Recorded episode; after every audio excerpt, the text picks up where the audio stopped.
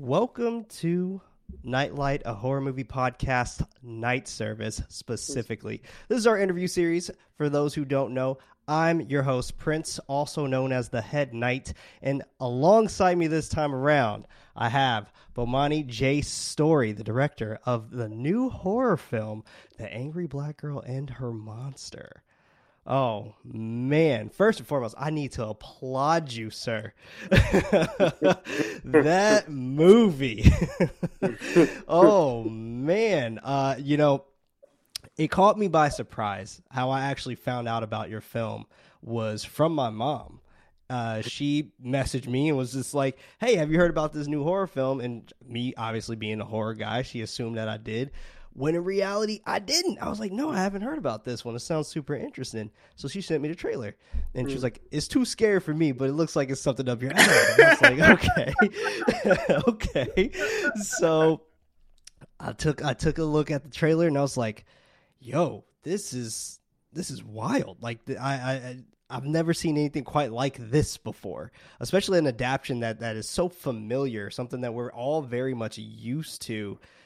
But this was done in such a very specific way. One thing that it kind of reminded me of was um, I'm not too sure if you're familiar with the show uh, uh, Sherlock, um, but like how like how that was pretty much adapted from something that was so transpiredly older into mm-hmm. be modernized. Like it kind of felt like something like that, something something that was more modernized and and, and just a beautiful take of something that is. Uh, uh, two centuries old and brought into this new light.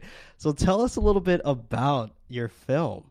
Yeah, well, I mean, it's funny that you bring up Sherlock because I'm a huge fan of that, and I love Sherlock the books. And Amazing. when that show first came out, I was like, I was like, I'm not gonna watch that. They're gonna ruin the books, you know. and sure. then, and then I went and I watched, and I was just like, this is incredible. Like they're actually faithful, and this is amazing, you know. So love that, and that was actually one of the kind of one of the templates for me in my brain of what you know trying to achieve here, you, you know, for this movie. So like I, I utilized that as like some as a catalyst to kind of tell me how to you know deal with this movie, but. I mean, obviously, this really starts with the literature, uh, and I just loved Mary Shelley's Frankenstein so much when I first read it when I was fresh out of high school, and uh, and I really took to it and knew I wanted to do something with it. And you mix that with like I have two older sisters who I look up to and who I love, and uh, you know, it's just like, and then you mix those two together, and ta-da! I feel that. Gotta love that sibling love. That's for yeah. sure. Yeah. I definitely feel that. Yeah. Oh man, amazing. Well, I, it, it definitely shows. You could definitely see the inspiration behind all of that in this film, and and it is very family oriented. That's one thing that I got out of it, and um, especially the dinner scene. That dinner scene hits so close to home, where it's just like the epitome of it takes a village, yeah. and I loved that. I loved that. That for me, I was, you know, it, it made me, it made me call my mom. I was just yeah. like, yo, like, when when you making dinner? Like, I'm trying to come over. so, you know, it, it was it was something that I felt was passionate and also culturally something that for, for us being black folks, um, that just felt uh, necessary. Yeah. You know, like you know, we, we always spend time in the kitchen and, and, and surrounded by food and laughter and, and conversation, and that's all that was and it was beautiful. That was one of my favorite scenes in that whole movie. Also, one of the most heartbreaking scenes for me too, because also no I, I, believe his name was was Chris. Was yeah, that his name? Yeah. No yeah. spoil nothing, no. yeah, no spoilers, no yeah, spoilers. No but it, it, definitely broke my heart a little bit. But yeah, no spoilers. But um, you know, it, some, something that I also want to kind of think about. You, you mentioned Sherlock being something that was an inspiration to you. Uh, I, I was curious, you know, what are other types of things that inspired you for either this film or, or, or you in general? I got little hints and traces of Bernard Rose's Candyman and Rusty mm-hmm. Tales from the Hood inside mm-hmm. of there, and it was just a culmination of just honestly horror culturally um, just kind of molded into a gumbo pot for me for this particular film. So, what are other films or other directors or anything like that that inspired you for this? Yeah, I mean, I'll just kind of answer that whole question like one yeah. kind of special, but I'll you know my hot take on um, on black horror or whatever is that there's like uh, there's two big lines of influence similar to sometimes people think of superhero movies like the direct lines really coming from either uh, Nolan's Dark Knight trilogy or Sam sure. Raimi's Spider-Man trilogy. Like those are the you know yeah. those are the strongest That's lines the of influence.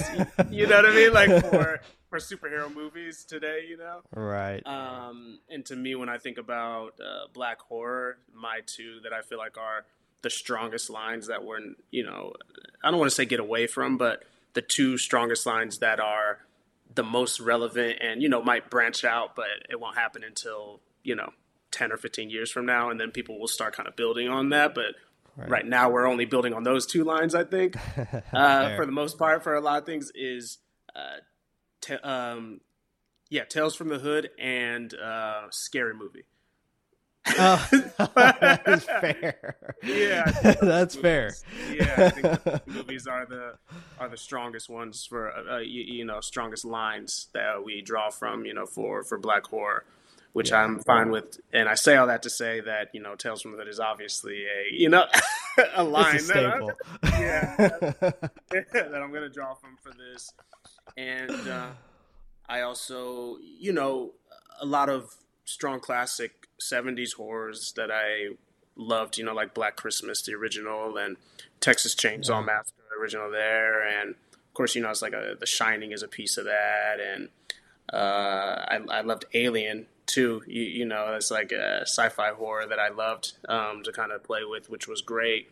Right. Uh, and you know it's just like i i truly you know i was looking at those things and that was stuff that was kind of outside of horror that you know influenced me one big one was you know darren aronofsky's the fountain uh, I, oh. I love that movie so much oh so glad you said that yeah yeah you know it's just like yeah a big reference for this because you know i paid homage to it with her line "Death is a disease." You know, that's where yeah, uh, wow. yeah, you know, it's like that's where I, uh, you know, I love the that movie, and so I wanted to pay homage to that for sure.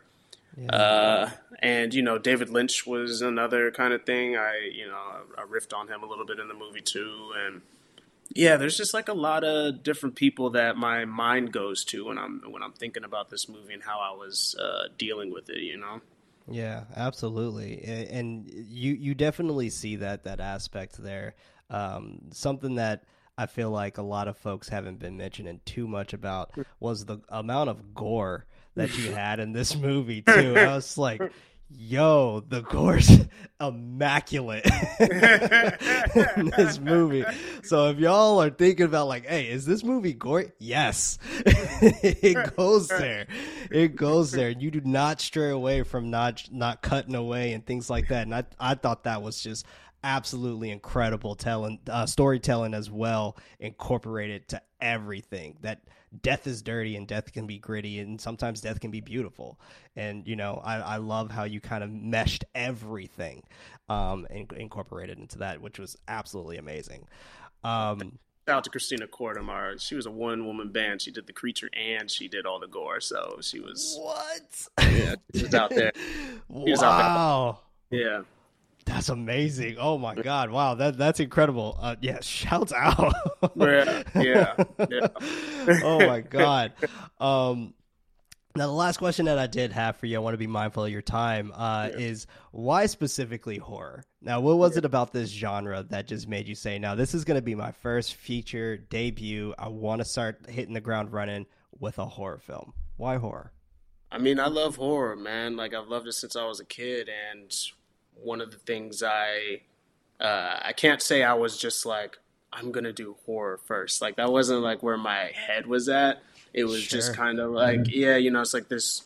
The Frankenstein story was something I always wanted to do, and like the idea came for it, and I started writing it, and I wrote it, and uh, you know, this was the first one. I wrote another script because this one was taking so long to to jump off, but yeah. you know, it, it did, but you know, eventually it did. So uh, I can't say it was just like a calculated being like, man, horror is going to be my first movie because horror is doing really, you know, I just have always yeah. had a for it, you, you know, and um, yeah, I wish I had a reason like a calculated thing to kind of be like, oh yeah, you know, I wanted to, you know, I just knew in my heart that this was the story that I, I wanted to tell, uh, and it was the one that uh, that reached you know someone who who believed in it too you know crypt tv you know so they could package it you know so uh, that's kind of what happened. It's kind of a letdown you know? As a as an answer i know I probably you want to hear me kind of be like, not at all. like, or it's like you know it's like but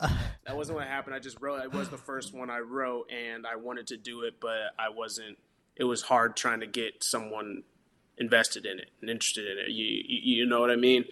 Yeah. Uh, but I mean, you obviously eventually it, it clicked. So uh, hopefully everybody watches it on June 9th and loves it. You know, in oh, theater. man. Yeah. Absolutely. I, am going to be watching it again for sure.